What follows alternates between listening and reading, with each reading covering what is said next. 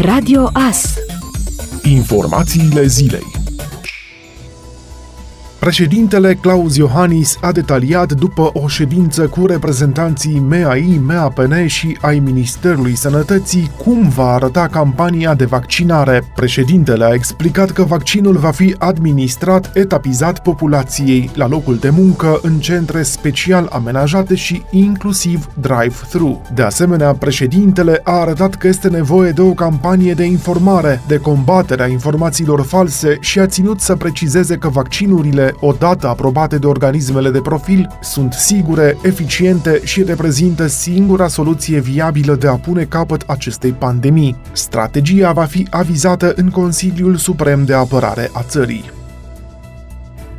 operatorul celui mai mare lanț de supermarketuri din Marea Britanie, Tesco, a postat un mesaj în limba română prin care transmite un avertisment hoților din magazine. Un astfel de afiș a fost observat într-un magazin din Londra. Este vorba despre un poster pe care este scris în limba română mesajul Avertisment pentru hoții din magazine. Hoții din magazine prinși vor fi urmăriți penal. Ofițerii de poliție îmbrăcați în civil acționează în această zonă zonă. Ministerul Afacerilor Externe precizează că ambasada României în Regatul Unit al Marii Britanii și Irlandei de Nord s-a autosesizat și a întreprins în regim de urgență demersuri pentru a exprima surprinderea și dezacordul părții române față de apariția unui mesaj în incinta unei filiale a unui cunoscut lanț de magazine alimentare, ce are un puternic caracter discriminatoriu. Demersurile au fost făcute atât pe lângă conducerea companiei, cât și pe lângă autoritățile centrale și locale, inclusiv la nivelul Ministerului de Externe britanic. MAE informează că în scrisoarea adresată conducerii companiei și poliției locale, reprezentanții ambasadei au solicitat înlăturarea imediată a materialelor cu caracter discriminatoriu,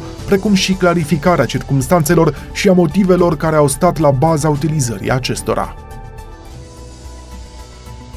Tronsoane din autostrada Unirii Târgu Mureș-Iași-Ungheni pot fi construite cu finanțare europeană prin Planul Național de Relansare și Reziliență. Asta consideră Asociația Civică Moldova Vrea Autostradă, care solicită Ministerului Transporturilor includerea proiectului în acest program de investiții. La doi ani de la promulgarea legii pentru construirea autostrăzii A8, e în lucru studiul de fezabilitate doar pe segmentul Târgu Mureș-Târgu Neamț. Investițiile derulate prin Planul Național de Relansare și Reziliență au termen limită de finalizare anul 2026 polițiștii din județul Mureș au făcut unele verificări după ce în spațiul public au apărut informații cu privire la faptul că decesul starețului Ghelasie Țepeș nu ar fi fost provocat de COVID și că medicii care l-au îngrijit ar fi anchetați. Starețul Ghelasie Țepeș de la mănăstirea Sfântul Mucenic Dimitrie din Sighișoara, ucenic al duhovnicului Arsenie Boca, a murit de COVID-19. Preotul care avea doar 58 de ani fusese infectat cu noul coronavirus. În presă au apărut informații informații cu privire la faptul că inițial cauza morții a fost considerată COVID-19,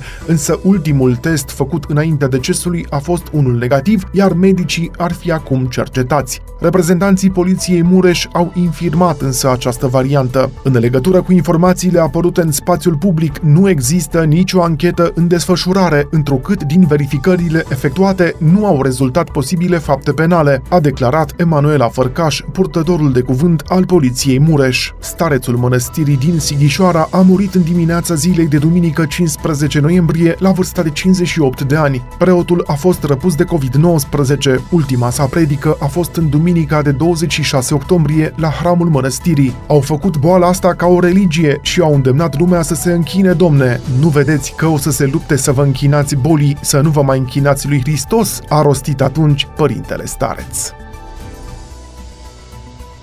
Sala de sport din Târnăveni a fost recepționată în mod oficial. Potrivit comunicatului emis de primarul municipiului Sorin Megheșan, noua sală de sport construită la Gimnaziul de Stat Avram Iancu are 180 de locuri și reprezintă circa 6 milioane de lei alocații la Târnăveni de către Guvernul României prin Compania Națională de Investiții. Racordurile la utilități sunt suportate din bugetul local al municipiului, iar acestea vor fi funcționale în perioada următoare.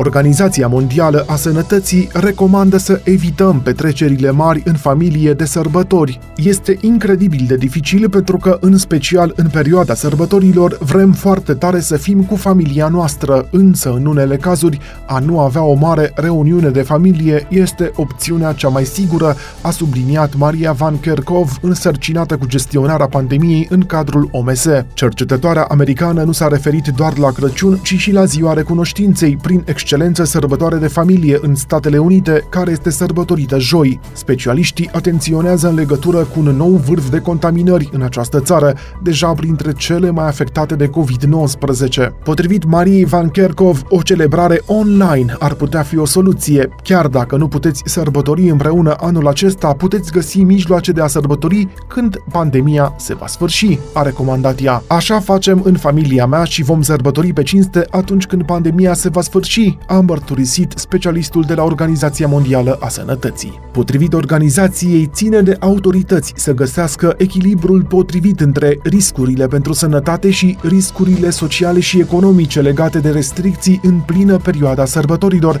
care pot genera multe frustrări și multe critici. Formația FCSB a învins luni în deplasare cu scorul de 3 la 2 echipa Gazmetan Mediaș în etapa a 11-a a Ligii 1. Golul victoriei a fost marcat de Sergiu Buș din penalti în minutul 90. Ascultați Radio Astărnăveni,